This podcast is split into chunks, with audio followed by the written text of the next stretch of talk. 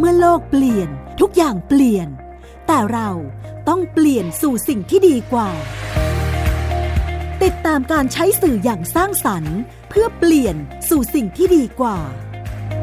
สื่อเปลี่ยนโลก โดยพลินีสิริรังสี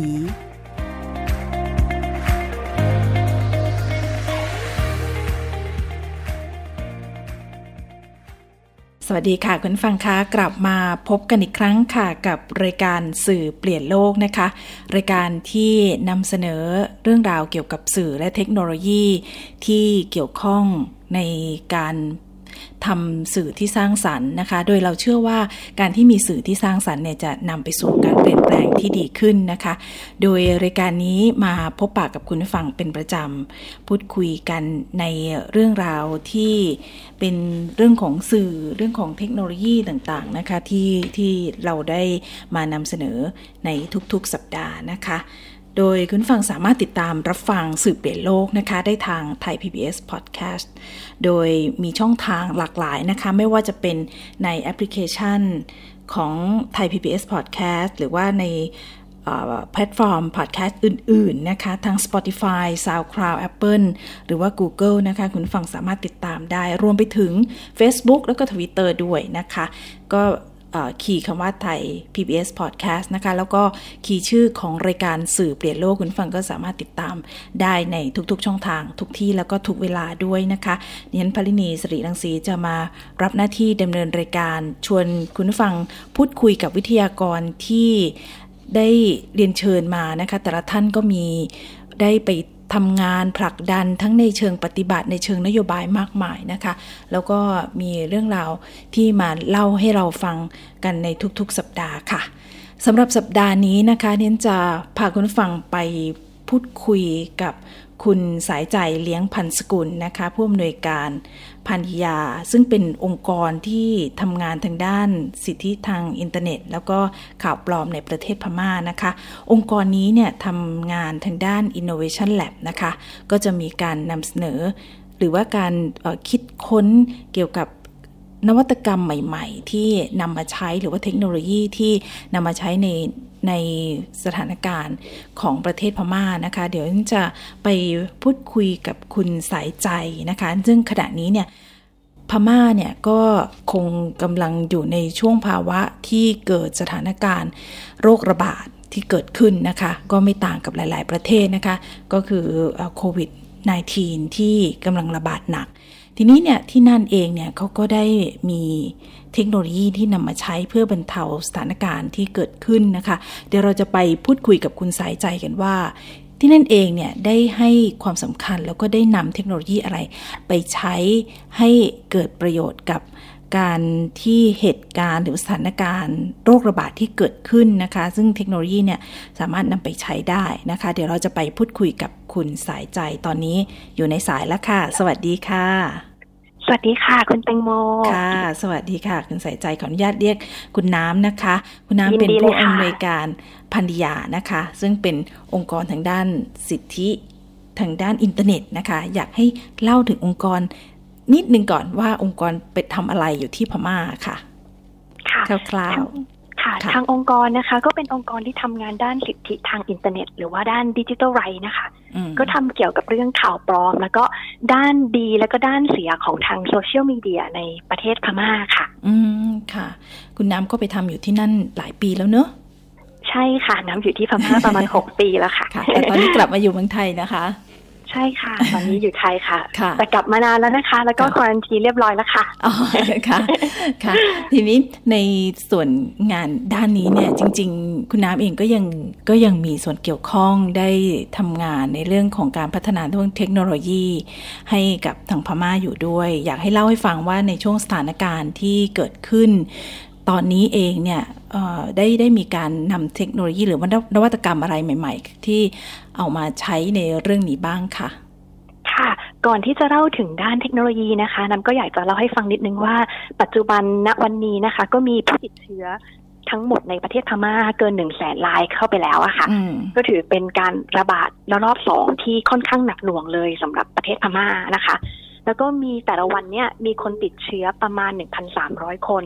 แล้วก็ผู้เสียชีวิตประมาณ 2,100 คนนะคะ ก็เลยอยากจะเล่าตัวเลขคร่าวๆ ให้ให้ผู้ฟังได้เห็นภาพก่อน ที่จะเล่าว่ามีการนำเทคโนโลยีใดไปใช้บ้างะค่ะค่ะ อันนี้คือเป็นสถานการณ์ของที่นั่นขณะนี้ที่รุนแรงมากนะคะ ใช่ค่ะ อยู่ในขั้นที่รุนแรงมากค่ะ ส่วนด้านคำถามคือว่า รัฐบาลพม่านำเทคโนโลยีอะไรมาใช้บ้าง ซึ่งซึ่งน้ำว่าคิดว่าเป็นกรณีศึกษาที่น่าสนใจมาก ๆ ของประเทศหนึ่งในโลกเลยนะคะคะคือการที่รัฐบาลพม่าเนี่ยนำโซเชียลมีเดียหรือว่า Facebook เนี่ยมาใช้เป็นเครื่องมือในการสื่อสารกับประชาชนนะคะ คือณปัจจุบันนี้ค่ะ วิธีการหลักที่ประชาชนในประเทศพม่าจะได้รับข้อมูลเนี่ยคือผ่านทาง Facebook เป็นทางหลักเลยอะค่ะอ๋อใช่ค่ะใช้ใช้โซเชียลมีเดียเนาะเพราะปกติเวลาที่รัฐบาลทั่วไปเวลาที่มีการสื่อสารเรื่องราวของรัฐบาลออกไปเนี่ยมักจะใช้สื่อที่เป็นสื่อหลักของไม่ว่าจะเป็นวิทยุหรือโทรทัศน์เนาะถ้าเป็นสมัยก่อนใช่ไหมฮะหรือแม้แต่ประเทศของเราเองเนี่ยหลักๆ แล้วก็สื่อสารเนี่ยก็คือทางวิทยุและโทรทัศน์เท่านั้น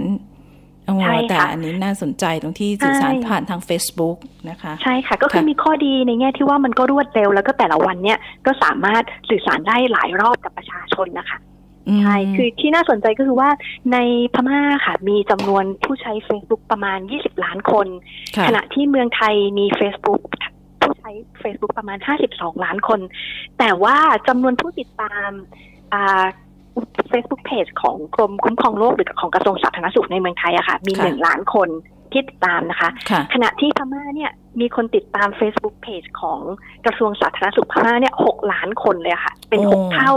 ของเมืองไทย อืมค่ะ ทั้งทั้งที่คนที่ติดตามที่เล่น Facebook เนี่ยเขาน้อยกว่าเราน้อยกว่าครึ่งหนึ่งครึ่งหนึ่งเนาะอืมใช่ค่ะ ก็เป็นก็เป็นกรณีที่น่าสนใจที่รัฐบาลเนี่ย มีวิธีการปรับตัวอย่างรวดเร็วในการเข้าถึงประชาชน โดยการใช้โซเชียลมีเดียค่ะในการเข้าถึง แต่ขณะเดียวกันเนี่ยนั้นก็อยากจะเล่ารายละเอียดว่านอกจาก การใช้โซเชียลมีเดียรัฐบาลณปัจจุบันนี้ค่ะ ในในประเทศพม่าก็มีวิธีการใช้เทคโนโลยีอยู่สามทางด้วยกันนะคะคะในการในการเข้าถึงประชาชนอืมค่ะ อย่างแรกเลยนะคะ ที่ที่ที่ที่ทางกระทรวงสาธารณสุขของพม่าได้สร้างก็คือ คล้ายๆ กับเว็บไทยชนะของประเทศไทยอะค่ะ ก็มีชื่อว่ามีชื่อว่า Care Together อะค่ะ ก็เป็นแอปพลิเคชันของประเทศพม่า ซึ่งใช้ในการ contract tracing หรือว่าติดตามผู้ป่วยแต่ก็คือ สิ่งที่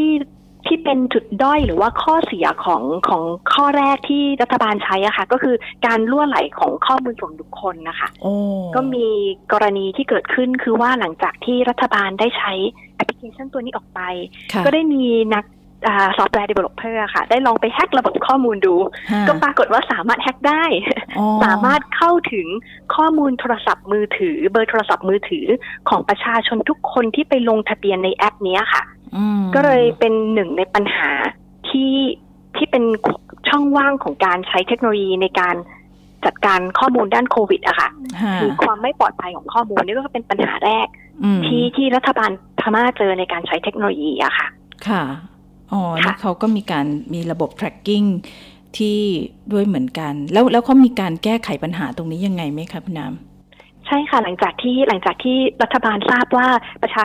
มีคนกลุ่มคนหนึ่งสามารถเข้าไปถึงข้อมูลนี้ได้ ก็มีการแก้ไขแอป แล้วก็สร้างสร้างภูมิคุ้มกันให้มันดีขึ้นนะคะ แต่ขณะเดียวกันสิ่งที่เสียไปแล้ว มันก็มันก็ไม่สามารถจะเรียกกลับคืนมาได้แล้ว คือประชาก็มีคนกลุ่มหนึ่งซึ่งถูกแฮกข้อมูลไปแล้วใช่ค่ะนี่ก็คือนี่ก็คือเป็นกรณีที่หนึ่งนะคะ ในการใช้เทคโนโลยีในการแก้ปัญหา อย่างที่สองเนี่ยซึ่งน้ำก็ได้มีส่วนร่วมในการไปช่วยสร้างในในในในกระบวนการที่สองเนี่ยค่ะ ก็คือการสร้างโซเชียลมีเดียมอนิเตอร์ริงขึ้นมา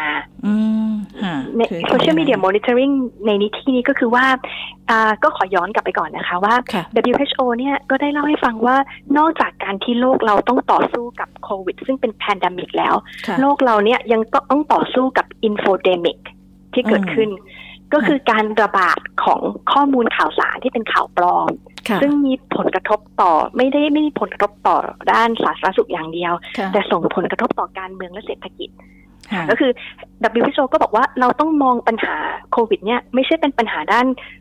สาธารณสุขแต่ก็คือเป็นปัญหาด้านการเผยแพร่ของข้อมูลข่าวสารที่ไม่เป็นจริง และนำไปสู่ผลกระทบต่อทางเศรษฐกิจและสังคมนะคะ ค่ะซึ่งที่พม่าก็เป็นเหมือนกันสิ่งที่พม่าก็ก็มีเหตุการณ์แบบนี้ด้วยเช่นกัน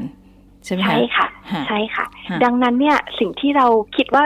แล้วเราจะแก้ปัญหานี้อย่างไรล่ะ ในการที่เราจะแก้ปัญหาข้อมูลที่ไม่เป็นจริงที่เกิดขึ้น การที่จะแก้ปัญหาได้เนี่ย เราต้องเห็นภาพก่อนว่ามันเกิดอะไรขึ้นถูกไหมคะ ค่ะ คือคือเราต้องรู้ก่อนว่าสถานการณ์เป็นอย่างไร ถึงจะสามารถไปแก้ปัญหาได้ ดังนั้นเนี่ยค่ะ สิ่งที่เราทำเนี่ยก็คือโซเชียลมีเดียมอนิเตอร์ริงซึ่งหมายถึงการเข้าใจว่าตอนนี้ข่าวปลอมคืออะไร มีข่าวอะไรที่คนกำลังคุยกันในโลกออนไลน์ ปัญหาอะไรที่คนส่วนใหญ่เป็นกังวลนะคะทางทางเราก็เป็นเป็นความร่วมมือระหว่างอาองค์การอนามัยโลก แล้วก็องค์การสาธารณสุขของประเทศพม่าแล้วก็ทางองค์กรเองอะคะ่ะ ก็ได้ร่วมมือกันตั้งทีมมาขึ้นมาหนึ่งทีม ซึ่งทีมนี้เนี่ย เราก็ไปเจาะข้อมูลในโลกออนไลน์ทั้งหมดของโซเชียลมีโซเชียลมีเดียค่ะ แล้วก็ analyze ข้อมูล monitor ว่าตอนนี้เนี่ยในโลกออนไลน์ ข่าวปลอมที่มีการเผยแพร่สูงสุดห้าอันดับแรกคือข่าวอะไร ข้อแรก ข้อที่สองคือว่าประชาชนเนี่ยคุยอะไรกันอยู่ในโลกออนไลน์ค่ะก็คือสิ่งที่ประชาชน concern หรือว่าเป็นกังวลในโลกออนไลน์เรื่องโควิด เนี่ยคือเรื่องอะไร ก็ขอยกตัวอย่างนะคะ เดี๋ยวเราก็ไป เดี๋ยวเราเราพักกันสักครู่ดีไหมแล้วเรากลับมาช่วงที่สองเรียกว่าทิ้งประเด็นไว้ให้คุณผู้ฟังอยากฟังว่าห้าเรื่องหรือว่าสิ่งที่คนพม่าเขาได้พูดคุยกัน แล้วก็มีเรื่องที่เป็นข่าวปลอม หรือว่าข่าวปล่อยในช่วงที่เกิดสถานการณ์โควิดเนี่ยมีอะไรบ้างนะคะ แล้วก็มีวิธีการในการแก้ปัญหาอย่างไร อาจจะเอามาเทียบเคียงกับบ้านเราด้วย เดี๋ยวเรากลับกันมาในช่วงที่ 2 ของสื่อเปลี่ยนโลกค่ะ คุณกำลังฟังรายการ สื่อเปลี่ยนโลก ไทย PBS Podcast ส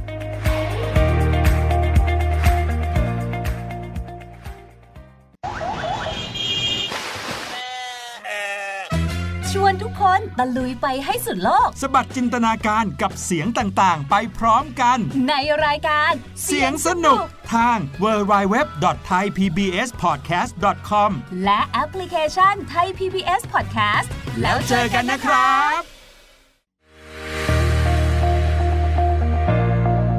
เมื่อโลกเปลี่ยนทุกอย่างเปลี่ยน แต่เราต้องเปลี่ยนสู่สิ่งที่ดีกว่า ติดตามการใช้สื่ออย่างสร้างสรรค์ เพื่อเปลี่ยนสู่สิ่งที่ดีกว่า สื่อเปลี่ยนโลก โดยพลินีสิริรังสี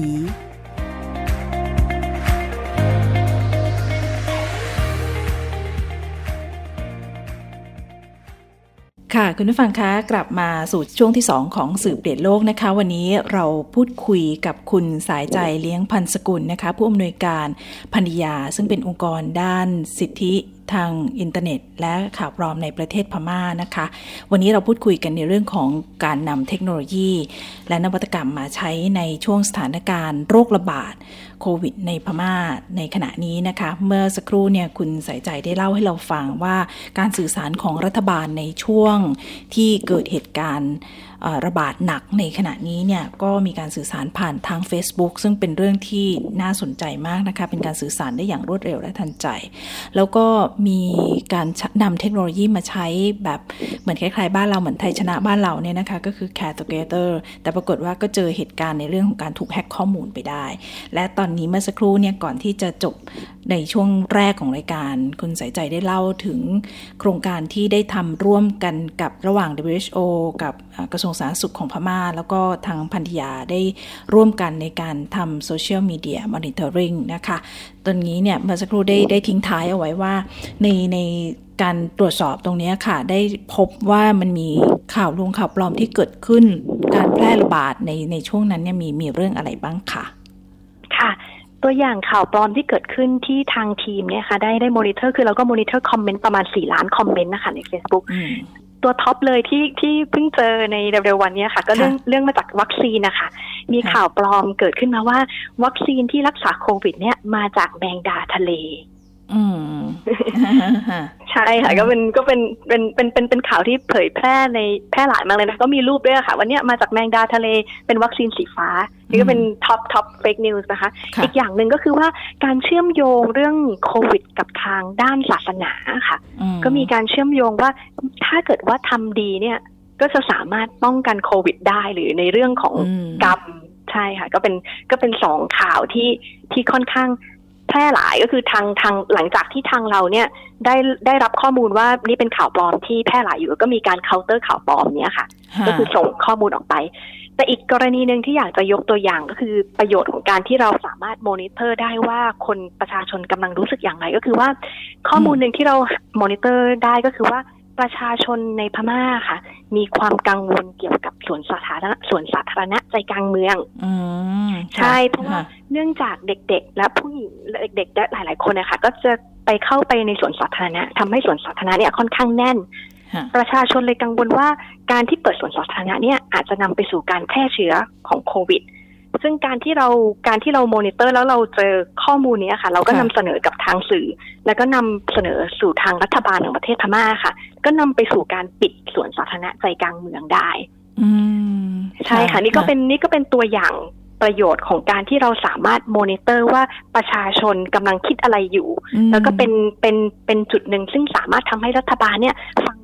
ประ ชาชนได้ว่าตอนนี้เขากำลังคุยอะไรกันอยู่ เขากำลังกังวลเรื่องอะไรอยู่อะค่ะค่ะ แล้วก็นำไปสู่ในการการเปลี่ยนแปลงไปสู่ของการสั่งเป็นนโยบายใช่ไหมคะใช่ค่ะใช่อันนี้น่าสนใจมากเลยแล้วอีกอีกอย่างหนึ่งนอกจากการนำไปสู่นโยบายเนี่ย เราก็อาจจะนำไปสู่ความเข้าใจความขัดแย้งที่เกิดขึ้นในสังคมณจุดจุดนั้นนะคะอีกตัวอย่างหนึ่งที่อยากยกมาก็คือว่าจากการมอนิเตอร์เนี่ยเราค้นพบว่ามีความ ข้อความเกลียดชังอะค่ะ ที่ส่งต่อไปยังชาวจีน เชื้อสายจีนในพม่าค่ะ เนื่องจากโควิด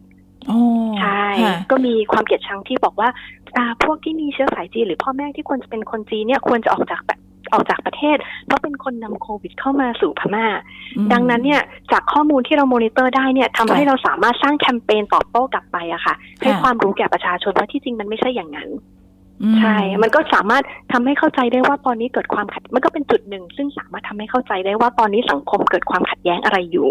ค่ะ ใช่ค่ะนี่ก็คือประโยชน์หนึ่งของการสร้าง social media monitoring ขึ้นมา ซึ่งก็อยากจะเป็นสิ่งที่อยากให้เกิดในสังคมไทยอะค่ะ เพื่อทางรัฐบาลหรือว่ากระทรวงสาธารณสุขเอง จะได้เข้าใจว่าตอนนี้ประชาชนคิดอย่างไร และกังวลเรื่องอะไรอยู่ ค่ะ ตรงนี้เป็นข้อดีตรงที่เป็นความร่วมมือกันของในส่วนของภาครัฐ แล้วก็องค์กรที่คุณน้ำกำลังทำอยู่ในขณะนี้นะคะ ร่วมกับ WHO ด้วย ตรงนี้เป็นการฟังเสียงจากโซเชียลมีเดียเลยเนาะเป็นการเป็นการฟังเสียงแล้วก็สะท้อนกลับไปให้รัฐบาล แล้วก็ได้ติดตามติดแล้วก็ส่งผลในเรื่องของภาคนโยบาย ตรงนี้เป็นเป็นเรื่องที่ก่อให้เกิดการเปลี่ยนแปลงได้จริง ๆ ด้วยนะคะ แล้วก็ในประเด็นที่สองที่คุณน้ำเล่าให้ฟังเนี้ยตรงนี้น่าสนใจตรงที่ การที่เวลาที่เกิดเหตุการณ์หรือภัยพิบัติอะไรต่างๆเนี่ยมันจะมีเรื่องของความเกลียดชังหรือ hate speech ที่มันเกิดขึ้นมา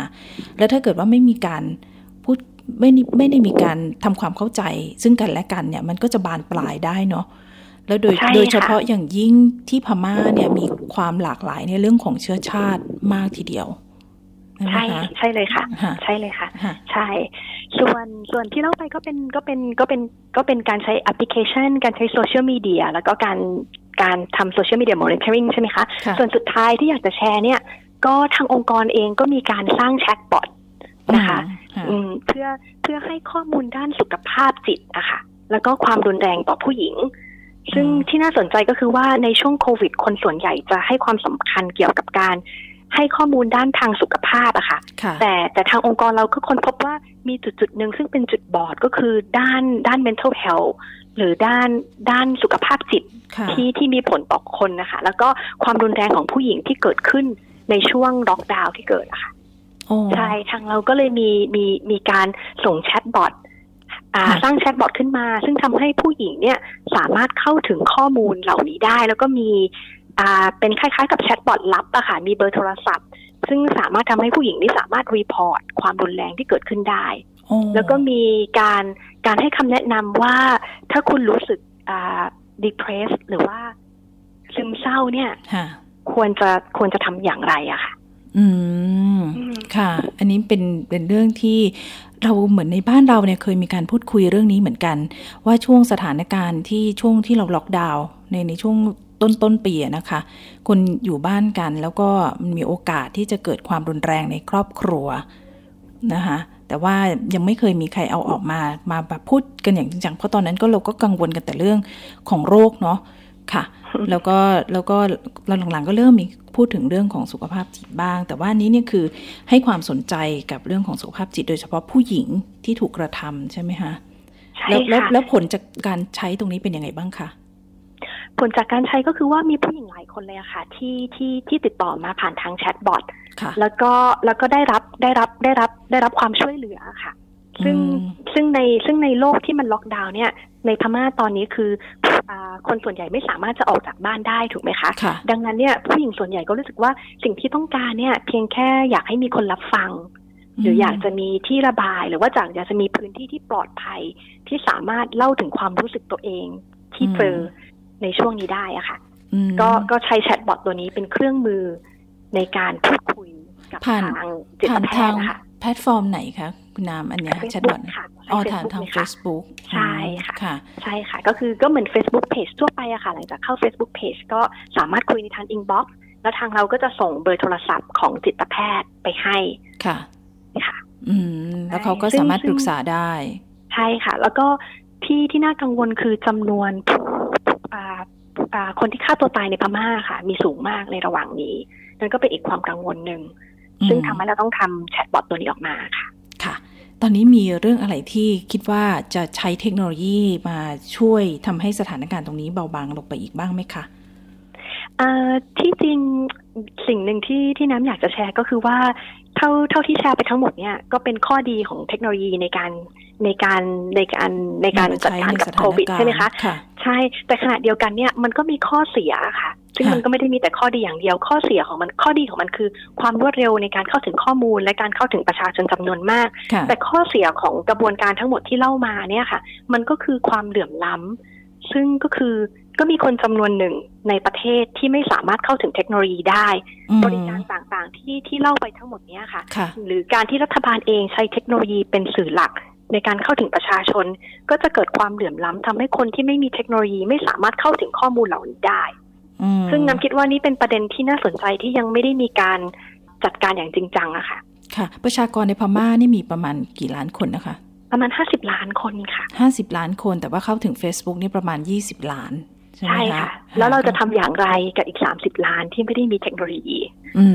มค่ะ อันนี้ก็เป็นประเด็นที่น่าขบคิดด้วยเหมือนกันนะคะ การใช้เทคโนโลยีก็มีทั้งข้อดีแล้วก็ข้ออ่อนด้วยเหมือนกันนะคะ ที่จะทำให้คนเข้าถึงได้ค่ะ ซึ่งในบ้านเราก็เป็นเรื่องที่ต้องมีการพูดคุยด้วยเช่นกันเหมือนกันนะคะค่ะใช่ค่ะ แล้วอีกอย่างหนึ่งข้อเสียของเทคโนโลยีที่เจ้าไปข้างต้นนะคะก็คือก็คือความปลอดภัยหรือว่าข้อมูลส่วนบุคคลนะคะพี่น้ำคิดว่า เราอยู่ในจุดที่รัฐบาลเนี่ยอาจจะต้องให้เราเลือกระหว่างความปลอดภัยทางด้านสาธารณสุข คือปลอดปลอดจากโรค หรือว่าการยินยอมที่จะถูกลุกล้ำความเป็นส่วนตัว แต่แต่นี่ไม่ไม่ควรจะเป็นคำถาม ซึ่งประชาชนต้องเลือกอะค่ะ มันเป็นสิ่งที่ทางรัฐบาลควรจะเสนอให้ประชาชนทั้งสองฝ่าย ในแง่ที่ว่ามีความปลอดภัยทางด้านสาธารณสุข ขณะเดียวกันก็มีความปลอดภัยทางด้านข้อมูลอ่าค่ะ ใช่ อันนี้ก็จะต้องเป็นเรื่องเอ่อ